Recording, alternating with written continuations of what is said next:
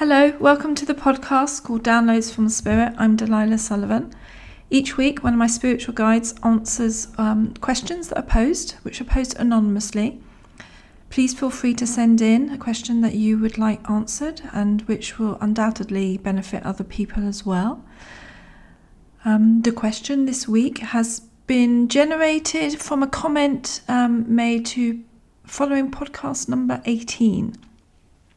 It's a comment, very um, uh, worthwhile, great comment.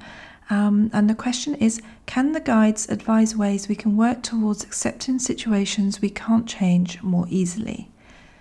And this has been answered by the spirit of Wayne Dyer, and his answer is as follows The wish to accept situations is a direct reflection on the ability to supersede thought. It's a wonderful question because thought, as in the thinking mind's reaction to habit and emotion and also distress, is a hindrance to everyone at some point or another. Perhaps it is what mankind and womankind most have in common.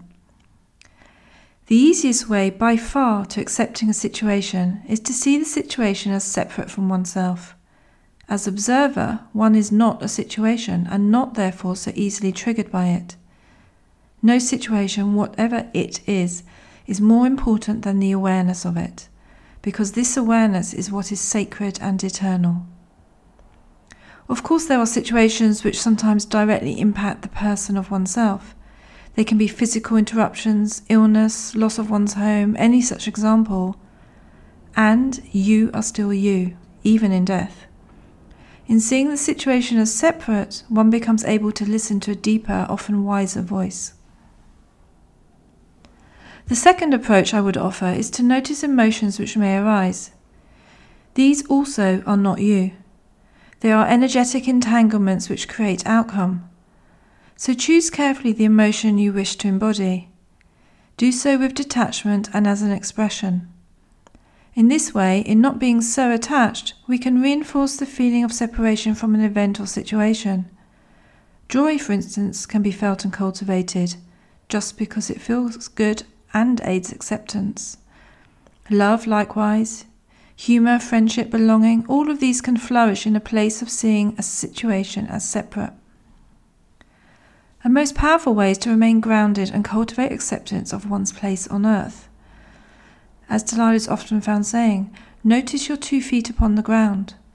Connect with this through nature, stillness, thought of one's connection to the centre of the earth.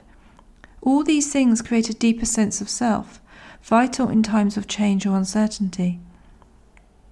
There are many ways to ground walking, music, cleaning. I'm sure you can find the best to suit you rather than your situation. This is probably the crux of my advice to focus upon you. How do you wish to give your attention, your time, your assistance to others? This awareness creates the power to stand within difficult situations. One final offer I would make is to see thought as your servant. You are master of your mind and the interpretations you make of any perception in motion. And this is what a situation is perception in motion. It is always possible to see a situation differently. Often, with hindsight, this comes to us. If we allow ourselves to grow and change in all situations, our perceptions will alter. With kindness to oneself, we will grow in our capacity to hold and express kindness to others we will increase our chances of enjoying the life we are living, the life you, as awareness, are living. Situations, be they physical, emotional, mental, societal, environmental, are all expressions of everlasting and constant change. As we, you, grow increasingly comfortable and grounded within yourself, you will become ever more adept at allowing the flow of situations around you. I thank you for your question and input to the podcast. It is much appreciated and adds much value. Yours, the Spirit of Wayne Dyer. If you would like to find out more about my work or submit a question to be answered by one of the guides, please visit my website at delilahsullivan.com. I would love to hear from you. And if you'd like to receive these podcasts along with my weekly energy tips to your inbox, then please sign up to my free newsletter. It's also on my website. Have a great rest of the day and be well.